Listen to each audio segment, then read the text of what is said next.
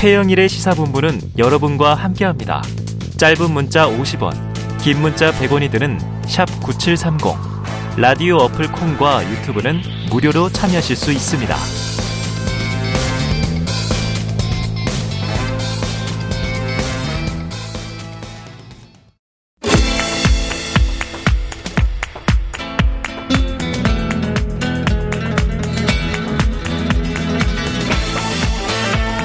네, 정치권의 허심탄회한 속내를 들여다보는 시간입니다. 각설하고 시즌 2. 자, 장성철 공론센터 소장님, 현근택 변호사님 두 분 나오셨습니다. 어서 오십시오. 감사합니다. 네, 안녕하세요. 네, 저 부탁했습니다. 네, 부탁하세요. 네. 저 이제 소개시켜 주실 때 네. 보수 우파 패널 장성철 이렇게 좀 소개시켜 주세요. 아, 새삼스럽게? 아, 왜냐면은 자꾸 보수 아닌 줄 알아요? 보수 우파 패널이 아닌 줄 아는 분들이 너무 많아 가지고 아. 꼭그 네이밍을 꼭 네. 그렇게 부탁드리겠습니다. 그 보수 우파 네, 보통은 좀 합리적 중도 보수 아니에요. 아, 이런 거 그냥 세게 보수파 그냥 찐 보수파 패널. 아, 찐 보수파 알았어요. 네. 네. 자 작가님 꼭 이 호칭에 써주시기 바랍니다. 부탁드립니다. 그러면은 이게 가톨릭 교수에서 가톨릭대 교수에서 바뀌셔서 공론센터 소장인데 네. 장성철 찐 보수 우파 논객 나오셨고요. 감사합니다. 장 소장님 이제 슬슬 네. 이제 말을 좀 갈아타시려고 하는 것 같아. 이제 와서 합리적 보수, 뭐 중도 보수 이러시다가 네. 안 돼, 안 돼. 갑자기 이제 합리적 중도 다 빼고 그것도 거기다가 네. 우파 좌파란 말은 잘 안 쓰거든요. 아, 그렇죠, 보수 그렇죠. 진보란 말은 써요. 네, 네. 우파 좌파라는 건 약간 어찌 보면 이제 색깔론적이 되니까 그래서 보수 패널도 아니고 보수 우파. 근데 아, 예전에 이제 말갈아타는 뉘앙스 그거 저기 이해되는 게 도와주세요. 과거에 이제 김무성 의원 네. 대표의 보좌관을 지냈단 말이에요. 부실장이라니까요. 아. 당 대표실 네. 부실장. 아, 부실장. 네. 야, 근데 김무성 대표가 우파라는 말을 참 많이 써요. 되게 아, 그말 아. 정확히 기억하시네요. 네네. 그 말 되게 좋아하세요. 아, 그거를 주로 장성철 소장님이 만들어내셨던 것은 아닌가. 부실장 시절에. 아닙니다. 자, 그런 추정을 해보면서 바로 예, 이슈로 들어가 보겠습니다. 자, 현근택 변호사님 뽑아오신 키워드 풍전 등화 아닌 법전 등화 국민의 힘. 자, 장성철 소장님께서는 성남 FC 아슬아슬 이재명. 네. 아, 오늘도 세게 붙을 것 같은 느낌입니다. 자, 먼저 현 이 저 변호사님 풍전 등화가 아니라 법전 등화 무슨 뜻입니까? 뭐 풍전 등화는 바람 앞에 등불이라는 얘기고 네네네. 지금 뭐 법전 등화라는 얘기는 법 앞에? 뭐 법 앞에 지금 등화라는 얘기인데 횃불이라는 어. 얘기인데 사실은 이제 국민의힘이 뭐 기여하는 거 되게 많아요. 지금 음. 전 국민 상대로 법, 법 교육을 엄청 하겠거든요. 네. 예전에 뭐 직무정지 가처분이 뭔지 아는 분 있었어요? 네. 아무도 없었잖아요. 그래서 뭐, 뭐 직무 대행자가 뭔지 몰랐는데 저 덕분에 또 저도 저 당원 당규 열심히 맨날 찾아보고 있거든요. 아유, 막 절차적 하자, 실체적 하자 이런 거 해야 됩니다. 그러니까 네. 예전에 대법원이나 이런 데서 무슨 시민 로스쿨 이래가지고 네. 맨날 강의해요. 뭐 법상식 교육 강의하고 음. 어, 그런 거에 비하면 지금 전 국민 상대로 지금 이 직무정지 가처분이라는 건 일반인이 잘 모르는 거거든요. 음. 근데 야, 제가 국민의힘에 음. 그 얘기를 해드릴 테니까요. 네. 현 변호사님께서 국민의힘 당직자들과 의원을 상대로 어. 국민의힘 당원 당규를 좀 강의 좀 해주세요. 아. 정확하게. 네. 아니 제가 보기에는 사법부에서 국민의힘에 상 줘야 돼요. 아. 전 국민 상대로 법률 교육 잘해줬다고. 사법부에서 네. 법률 교육 지금 칭찬하신 거죠? 칭찬이죠. 네, 법전 등화. 네. 네. 자, 국민의힘 또 이준석 전 대표 운명의 하루하루입니다. 9월 들어와서도 명절이 지나서도 그렇습니다. 이번 달 28일까지 또 달리게 되는데요. 자, 어제 가처분 신문 3차 당원 개정 효력을 중지시켜달라. 이 신청에 대한 신문이었고요. 28일 4차 정진석 비대위 효력을 중지시켜달라. 여기에 대한 신문입니다. 자, 이게 96조, 당원의 96조 1항 공부를 시작해 보죠. 최고위원 예, 선출직 최고위원 5명 중 4명 이상 사퇴 또는 권리로 교체하는 내용. 그러면 비상 상황으로 규정한다. 이런 명문화한 거예요. 자, 이게 법리적으로 먼저 변호사인 현 변호사님 어떻게 보세요? 3차 그러니까 4차 10번 어떻게 될 것 같습니까? 어, 지금 5차도 갈 겁니다. 아마 비대위원 선임하면. 음. 아, 비대위원 아, 선임하면 해야죠. 왜냐하면 지난번에 안 했다가 막그 비대위원들이 계속 뭐 자기들 살아있다 막 이런 거잖아요. 아, 그러면 만약 윤리위에서 이준석 대표를 제명하면 그것도 하겠죠. 6차까지 6차, 6차 되는 거죠. 가처분이 되네요. 어제 사실은 뭐 뭐 이의제기 이제 국민의힘이 이의제기 한건 그건 뭐 거의 기각이고 음. 2차도 이제 취하하겠다고 했으니까 네네. 거의 문제 없고 이제 3차 중에 원래 3차에 주의적으로 한 거는 전국이 개최 금지였는데 그것도 뭐 취하겠다 했으니까 남은 거는 이제 당헌의 효력이 있냐 없냐 요거 갖고 치열하게 다툰 거잖아요. 음. 어제 아마 국민의힘 측에서는 그 당사 적격이 없다. 음. 그 얘기를 많이 한 거고 한마디로 네. 얘기하면 당원권 정지됐으니까 네. 당헌의 효력에 대해서 없다. 다툴 자격이 없다라고 네. 얘기한 거고 이쪽 이제 이준석 전 대표 측에서는 이거는 소급 입법, 이다 음. 뭐 소급 당헌 개정이다. 그다음에 처분적 입법이다. 그러니까 음. 처분적이라는 거는 소급은 우리가 다 알잖아요. 네. 근데 처분적이라는 거는 그 특정인을 염두에 두고 법을 만들었다. 아. 그건 안 되는 거예요. 법이라는 예, 예, 거는 예. 일반인들 적용해야 되는데 아, 그렇죠, 그렇죠. 이 사람을 잘라내기 위해서 이 상황에 맞게 법을 만들었다. 그거는 아. 원칙적으로 안 되거든요. 예, 예. 그두 가지 주장한 건데 어제 재미있는 걸 제가 봤는데 예. 어제 그 당사자 적격을 누가 주장했냐면 예. 전주혜 의원이 밖에 나와서 브리핑했잖아요. 어, 예, 맞아요, 맞아요. 안에서도 되게 그 얘기 많이 했거든요. 네. 당헌 효력 정지 막 하고. 음. 근데 전주 의원이 어떤 자격으로 나가는지 궁금하시죠? 네. 원래 2차 직무정지 가처분의 비대위원 자격으로 나간 거예요. 아. 그죠? 네. 그러면 사실은 2차 비대위는 어제 취한다 그랬어요. 음. 그러니까 당헌의 효력이 있냐 없냐는 국민의 힘을 상대로 한 거예요. 예. 그럼 거기에 당사자 말할 수 있는 사람은 국민의힘 대표거나 아니면 국민의힘을 대리하는 변호사예요. 예.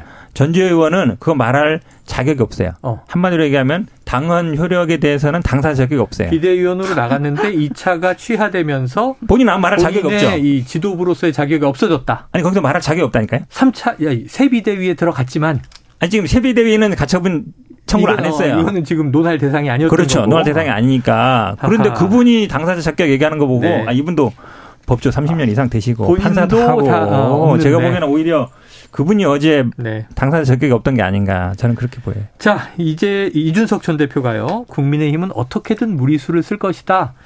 어, 제명 시나리오를 언급한 대목을 육성으로 듣고 와서 우리 저 장찐 보수 우파 논객의 이야기를 듣겠습니다. 네. 어떻게든 제가 봤을 땐 비밀을 만들어가지고 제명 시나리오 이런 거 가동해가지고 어. 그래가지고 어 당원이 아닌데요 이제 이렇게 갈 것 같아요. 그래서 저는 이번에도 참 대단한 무리수가 나오지 않을까라는 기대를 하고 있습니다. 그리고 이게 그 역사적으로 또 이제 몇 달간 살펴보시면은 예. 대통령이 출국하시거나 어디 가시면은 그때 꼭 그때 일을 벌입니다 사람들이. 네, 남 얘기처럼 했죠. 뭐냐면 참 대단한 무리수가 나오지 않을까 걱정하고 있는 게 아니라 기대하고 있다. 이렇게 얘기를 하는데 자, 윤리가 일종의 디코이고 기습윤리를 열어서 제명한 후에 가처분 신청 자격을 없게 만들 것이다.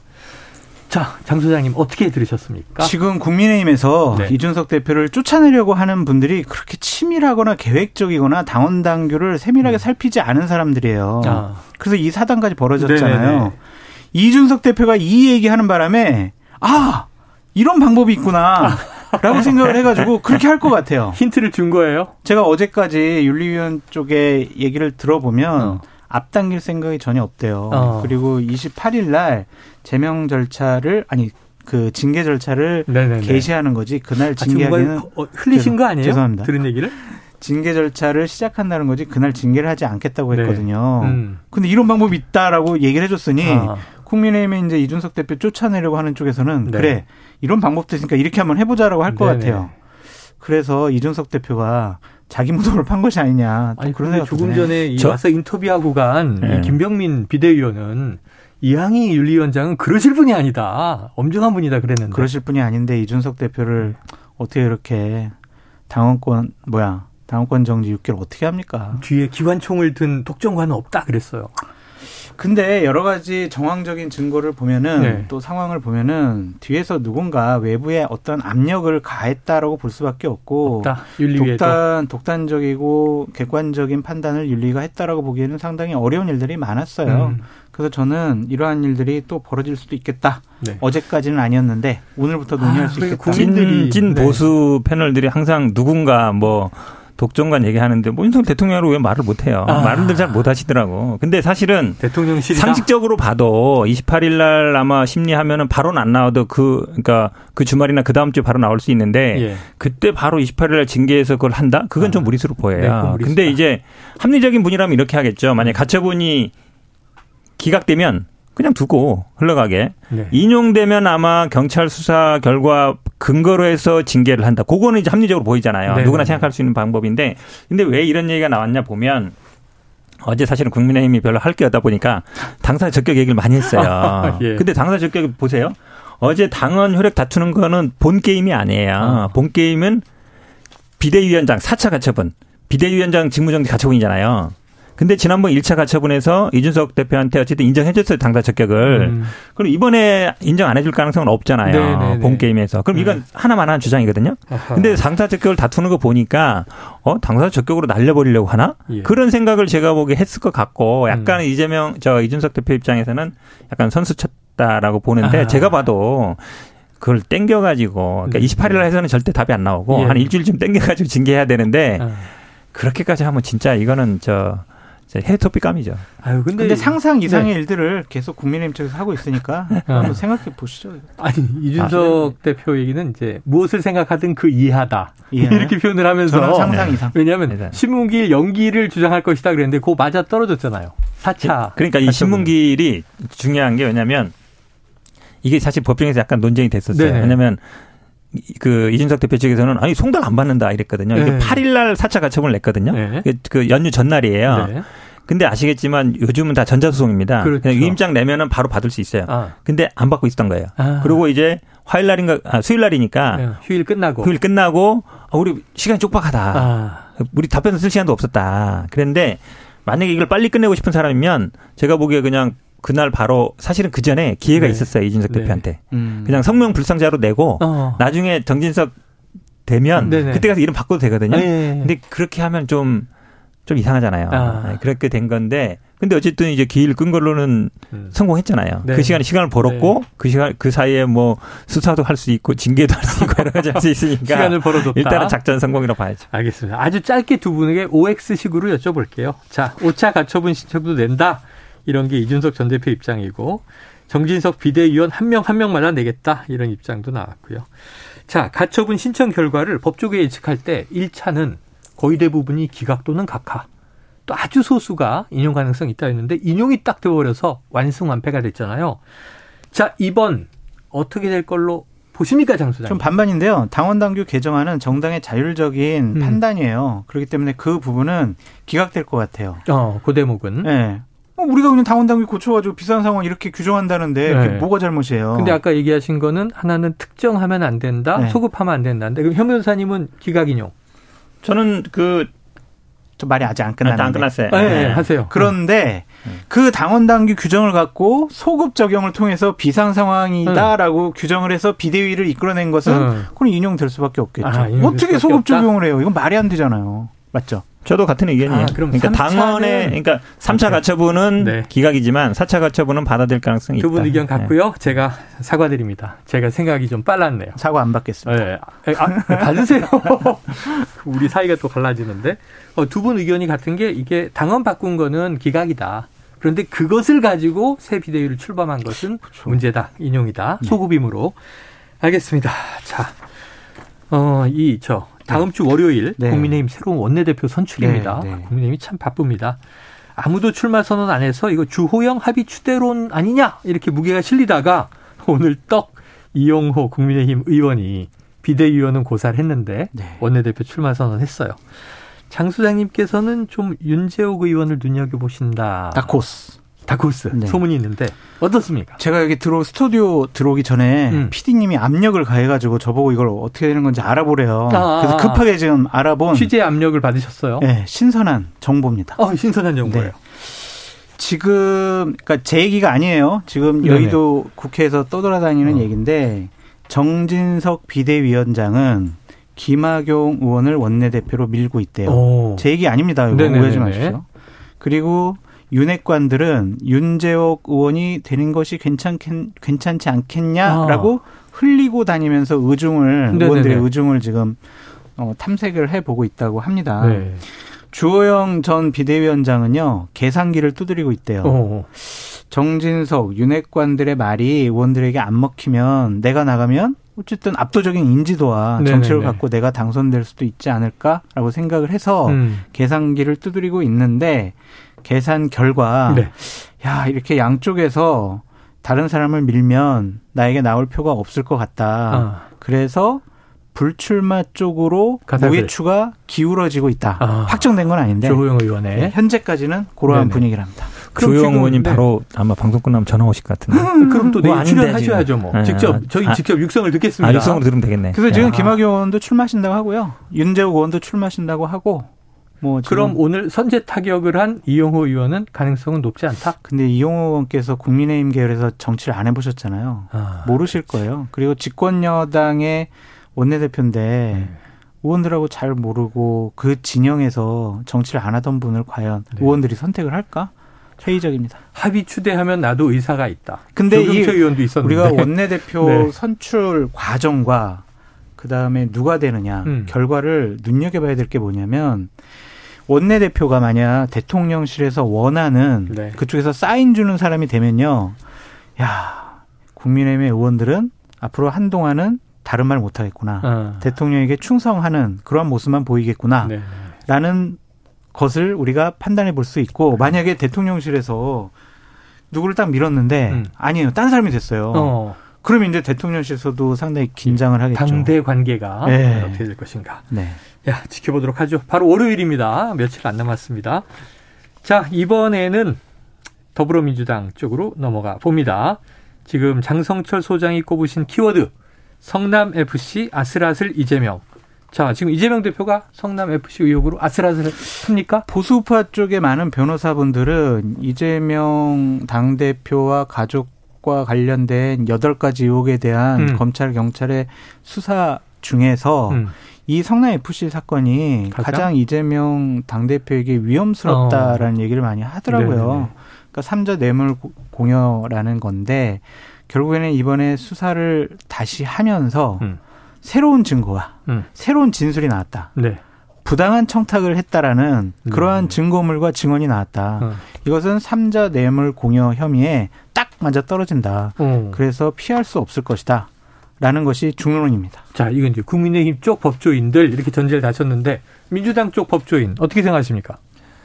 결국은 한마디로 얘기하면 이제 지금 그 두산이 원래 기부 체납을 15% 하기로 했는데 네네. 10%로 줄이면서 아, 깎아줬다. 그렇죠. 5%에 대한 거를 돈으로 받았다는 거잖아요. 음. 근데 그 돈으로 예를 들어서 내 주머니 챙긴 게 아니고 음. 성남 FC에 후원하게 했다는 거잖아요. 구단의 광고비를 그렇죠. 썼다는 거죠. 성남 FC 아시겠지만 예전에 성남 1화 네네. 정말 잘 나갔죠. 예. 정말 잘 나갔는데 그 1화 재단이 어쨌든 약간 흔들리면서 1화가 발을 뺐어요. 그래서 네. 원래 그거를 매각하려 그랬어요. 어. 일화에서는 네. 매각하려 그랬는데 시민들이 반대했죠. 우리 네네. 있어야 된다. 어. 그럼 어떻게 할 거냐? 그럼 기업을 찾다가 못 찾은 거예요. 어. 그러다 보니까 시민 구단으로 네네. 시민 구단이라는 걸 한마디로 얘기하면 시민의 세금이 들어가는 구단이죠. 네. 그러다 보니까 이걸 이제 살려야 되는 거거든요. 음. 살리려면 어쨌든 뭐 시, 시민의 세금을 대든 안 되면 음. 기업에서 후원을 받든 해야 되는 네네네. 거잖아요. 이제 그러면서 이제 광고비로 받았다는 건데 이제 두 가지죠. 그러니까 제3자 뇌물. 음. 제3자는 맞잖아요. 시장은 아니니까. 예. 그 FC가 제3자라는 거거든요. FC가 제3자예요. 그렇죠. 제3자한테 뇌물을 근데 이제 뇌물이 되려면 음. 이게 제3자 뇌물은 부정한 청탁이 있어야 됩니다. 네네. 대가 관계 있어야 되고. 어. 용도 변경 해 주는 게 돈 받은 거가 뇌물 아니냐 이게 핵심이잖아요. 그 대가성이 그렇죠. 근데 용도 변경 해 주면서 기부 체납 받는 것도 마찬가지예요. 네. 현물로 받느냐 돈으로 받느냐 이그 네. 차이에 대해서 뭐 불법이냐 아니냐 이거는 뇌물의 문제가 아니고 어. 예를 들어 어떤 방식의 문제니까 예, 예. 그러면 만약에 용도 변경하면서 기부 체납 받는 것도 뇌물이냐 음. 이런 얘기가 될 수밖에 없어요. 네네네. 어, 그리고 이 돈이 예를 들어서 개인이 챙기면 당연히 뇌물이 되죠. 네. 근데 이건 FC에 들어가서 음. FC 운영 자금으로 쓰인 거거든요. 네. 선수들 뭐 급여도 주고 운영비 쓴 거란 말이에요. 예. 그럼 그 개인이 쓴 게 아니잖아요. 네. 어떤 이득을 취한 게 아니잖아요. 그런 걸 뇌물로 보지는 않아요. 네. 기본적으로. 제가 보기엔 말이 안 되는 거예요. 자, 이게 위험하다고 그러셨는데. 기본적으로 어떠한 그 공문에 대한 증거와 관련자 진술이 나왔다는 게 네네네. 뭐냐면은 아니 우리 용도 변경 해주면 음. 우리가 성남 FC에 55억 기부할게요. 네네. 이거는 바로 부당한 부정한 어. 청탁이다. 이것은 제3자 뇌물 공여의 가장 중요한 혐의점이다라는 어. 것이죠. 제가 공무원이에요. 네. 어떤 특정한 장애인 단체를 도와주고 싶어 해요. 네네네. 근데 전 돈이 없어요. 그래서 저에게 용도 변경을 부탁해온 어떤 사업자한테 그 여기 장애인 단체에다가 내가 찍어지는 곳에 음. 당신 기부를 하면 내가 용도 변경 해줄게. 네네. 이러거나 아니면 그 사업자가 저기 용도 변경 해주시면 그 장애인 단체에 저희가 기부 좀 하겠습니다. 어. 이래도 법에 걸린다는 거죠. 왜냐하면은 공무는 행정은 국가의 공권력은 공정하게 행사돼야 된다. 음. 왜이 특정한 장애인 단체만 도와주느냐? 음. 다른 장애인 단체는 왜 안 도와주느냐? 네네. 이것은 당신의 특정한 사심이 있는 공무 집행 아니냐? 공무원은 그래서는 안 된다는 거죠. 그리고 돈에 의해서 공권력이라든지 행정이 좌지우지되면 안 된다. 음. 그런 것 때문에 이것을 되게 엄격하게 본다고 하더라고요. 그래서 공문의 내용과 관련자의 진술이 음. 어느 정도 수준인지 봐야 될 것 같은데 네. 어쨌든 검찰이나 경찰 다 법을 잘 알기 때문에 이것은 부당한 청탁, 부정한 청탁으로 본 것 같습니다. 부당하고 부정한 청탁. 아니 세상에 청탁을 공문으로 하는 걸 봤어요? 아 그, 그래서 그게 대목이 좀 신기한. 아 세상에 청탁하려면 몰래 만나서 그러니까 골프 치면서 하거나 아니면 뭐 네네. 저녁 네. 먹으면서 하거나 청탁을 하지. 밀실에서. 아, 왜냐면 공문이라는 건 다 근거가 남잖아요. 공문 자체는 언제든지 공개되는. 아, 공개되는 거고 네. 세상에 저는 공문으로 청탁했다는 거는 들어본 적이 뭐 없고. 뭐 진술이 나왔다니까. 아니, 그러니까 진술도 마찬가지죠. 그러니까 그다음에 예를 지금 장애인 단체 얘기하는데 예를 들어 장애인 단체가 민간 단체면 문제가 돼요. 네네. 뭐 제3자 뇌물이 될 수 있어요. 네. 왜냐면은 민간 단체 돈 내, 예를 들어 그런 경우 있거든요. 공무원, 공무원이 인허가를 해주면서 실제로 네. 그런 경우 있어요. 내가 인허가 낼 테니까 여기다가 저기를 맡겨라. 설계를 맡겨라. 음. 아니면 여기다가 뭐 용역을 맡겨라. 네네네. 그런 건 뇌물이 돼요. 어. 당연히. 민간한테 이익을 주는 거니까. 네. 근데 이 장애인 단체가 예를 들어서 성남시 장애인 단체가 아니라 복지재단이다. 복지재단이다. 네. 아니면 성남시 무슨 무슨 관할 성남시에 네. 관할하는 이런 뭐 FC라든지 아니면 네. 성남시 네. 하는 거다. 그거는 아니죠. 어. 왜냐하면 그렇게 봐버리면 예를 들어 지금 자꾸 이거 인허가랑 이제 연결이 있다 그러는데 예를 들어서 음. 에, 관내 기업이나 음. 예전에 제가 얘기 말씀드린 게 우리 홍준표 전 지사 얘기가 많이 나오는데 음. 그분도 경남 FC가 힘들었거든요. 관내에서 뭐 한 수십억 받았어요. 네. 5억, 3억 이렇게 막 받았는데 음. 다 관내 회사들이에요. 음. 물론 그분들이 뭐 인허가 받았는지 모르죠. 네. 근데 네. 관내 예를 들어서 농협이나 무슨 거기서 사업하는 분들이거든요. 음. 다 도하고 관련 안 돼 있을 수가 없어요. 네, 네. 뭔가라도. 네. 그러면 그것도 다 뇌물이에요. 어. 왜 그렇게 볼 수밖에 없어서 이거를 저는 그러니까 현물로 주는 거는 괜찮고 기부 체납이 현물이잖아요. 네. 땅으로 주는 거잖아요. 네. 아니면 땅 대신에 도로나 주는 경우도 있고 학교나 주는 경우도 있고 네. 공원 설치하는 경우도 그렇죠. 있거든요. 그거나 아니면 돈으로 주는 거나 음. 그게 성질이 달라지느냐. 음. 저는 똑같다고 봐요. 그러니까 관련자 진술의 수위, 공문의 네. 내용 이런 것들을 정확히 저희가 모르는 상황에서 음. 이런 평가를 하는 것이 좀 무의미하다는 생각도 들고 네. 일단은 부정한 청탁을 했다라는 관련자의 진술과 공문이 나왔다라고 언론 보도가 나와 있고 네. 그러한 자신감에 의해서 경찰이 검찰에 음. 기소 의견으로 송치를 했기 음. 때문에 한번 두고 보시죠. 네. 보통 이제 부정한 청탁이라는 걸 뭘로 보냐면 이게 원래 안 되는 건데 네. 원래 안 되는 건데 해결해 달라. 네. 그리고 나한테 뭐 대가를 달라는 거잖아요. 네. 근데 지금 얘기 나온 것처럼 기부 저 용도 변경하면 기부 체납하는 거는 일상적인 겁니다. 네. 그 비율을 줄이면서 그 돈으로 한 거잖아요. 음. 물론 이제 그 그럼 기부채나 5%의 금액을 뭐 그게 40억이 100억이 될지 50억이 될지 그건 따져봐야 되지만 음. 그 당시 계산했겠죠. 예를 들어 땅값을 계산한다든지 네네네. 합리적으로 계산했으면 아니 물건으로 내나 돈으로 내나 뭐 다른 게 있어요? 네. 공, 어제 그 당시 뭐 공시지가로 했는지 시가로 했는지 모르겠지만 네네. 그 계산했을 거예요 어느 정도 예. 계산했으니까 어느 정도 맞았겠죠. 기부 체납분이 발생했는데 그렇죠. 10%로 줄이고 나머지 분은 현금으로 성남 FC에 기부를 해라 라는 조건으로 정리가 된 것이다. 그래서 이제 이게 이재명 당 대표 음. 당시 이재명 성남시장이 어떠한 이득을 받았느냐라고 네, 네. 했을 때 아주 대대적으로 선전을 했죠. 네. 아 이렇게 후원금 모았습니다. 네. 주민의 세금을 우리가 아꼈습니다. 이런 식으로 자신의 행정력과 시장직을 음. 잘 수행하고 있다라는 거를 홍보를 네. 많이 했거든요. 그래서 어떤 이득을 얻었다라고 볼 수도 있고 내용을 보시죠. 아. 그런 걸 이득이라 그러면 뭐 정치인들은 다 이득인데 사실은 이번에 이 검찰에서 재수사하고 이럴 때는 핵심이 뭐였냐면 네. 그 후원금 광고비가 혹시 이재명 지사 측근들한테 흘러가지 않았겠느냐. 네. 그래서 뭐 횡령이나 배임이나 이런 걸로 사실을 걸려고 했던 거거든요. 음. 근데 그게 안 나왔잖아요. 그러면은 정상적으로 쓰인 걸로 봐야 되는 음. 거거든요. 근데 그런 거를 이런 거를 뇌물로 네. 기소한다는 건 왜냐면 뇌물죄가 굉장히 무겁습니다. 네, 참고로 제가 네. 민주당 당원 80조 개정할 거다 문제 있을 아, 거다라고 예. 막 제일 처음 얘기했을 때 현 변호사님이 문제 없다고 막 그러셨거든요. 결국엔 개정했잖아요. 제 말이 어. 맞았잖아요. 자, 그거는 이제 알겠습니다. 당원 얘기고. 아, 당원 80조와 당원 96조 충돌하고 있는데요. 두 당 모두 정신 차려라. 개찐이다. 이런 얘기들을 국민들이 많이 합니다. 경제가 자, 어려운데 자기네들 당원 가지고 지금. 지금 사법 리스크가 좀 이제 구체화되고 있어요. 네. 이재명 대표 그 동안의 기조와 대응을 좀 바꾸는 것 아니냐 하는 이제 대목이 있어서 이재명 대표 육성 잠깐 듣고 오겠습니다. 정쟁, 야당 탄압, 또 정적 제거 어, 이런데 그 국가 역량을 소모하지는 마시고 어, 국민의 삶을 개선하는 민생 개선 어, 여기에 좀 더 주력해 주시기를. 그 수사 결과가 뒤집혔는데 이제는 어떻게 보실까요? 경찰에 물어보시죠. 왜 뒤집었나? 네, 경찰에 물어보시죠. 왜 뒤집었나? 이렇게 됐는데 어떻게 보시죠? 이재명 당대표에 대한 사법 리스크가 점점 음. 그 높이가 점점 높아가는 것 같아요. 네. 그냥 이 장애물이 혼자 힘으로 못 넘어갈 것 같아요. 어. 그러니까 예를 들면 오늘 같은 경우도 이재명 당대표의 아들을 도박, 네네네. 불법 도박, 성매매 소환. 의혹을 조사하기 위해서 경찰에서 지금 소환 조사를 네. 하고 있잖아요. 소환하겠다고. 전방위적으로 지금 이재명 당대표 가족과 관련해서 어. 대대적인 조사 수사가 진행이 되고 압박을 할 것 같습니다. 부인, 아들까지. 그렇죠. 자. 그러니까 이거 쉽지 않을 것 같아요. 쉽지 않다. 현민 변사님 어떻게 보십니까? 뭐 온 가족 털기 하는 거죠. 그 전에 아니 김혜경 여사에 보세요. 네. 그때 10월 얼마 안 남았습니까? 기, 소환해야 된다 그랬잖아요. 네. 공직선거법 기소했어요? 어떻게 됐죠? 송치된 공직선거법 좀더 조사하겠다고 했습니다. 그러니까 그 공소시 어떻게 되죠? 그러니까 공범 조사 공범 기소했으니까 어. 연, 장된다라고 한 거예요. 아, 공범으로 그 이제 네, 배모 씨가 배모 씨가 됐으니까 공범이어서 안 한다. 그리고 기소 안 했어요. 아. 그러니까 말이 안 되잖아요. 공소시 얼마 나왔으니까 빨리 나오세요 이러겠는데 네네네. 두 번이나 나갔잖아요. 네, 경찰도 소환. 나오고 검찰도 나오고. 맞아요, 맞아요. 그다음에 지금 이재명도 마찬가지죠. 뭐 모른다.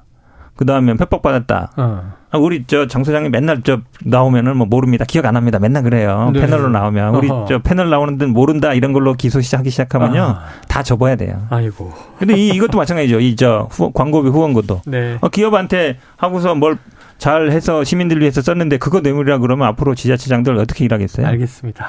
자, 요 과정들 복잡한데 지켜보도록 하죠. 추석 네. 전후 이슈가 시끌시끌합니다. 자, 오늘 장성철 공론센터 소장 찐 보수 우파 논객 맞습니다. 그리고 현근택 변호사와 각설하고 시즌 2 함께했습니다. 두 분 고맙습니다. 고맙습니다. 감사합니다.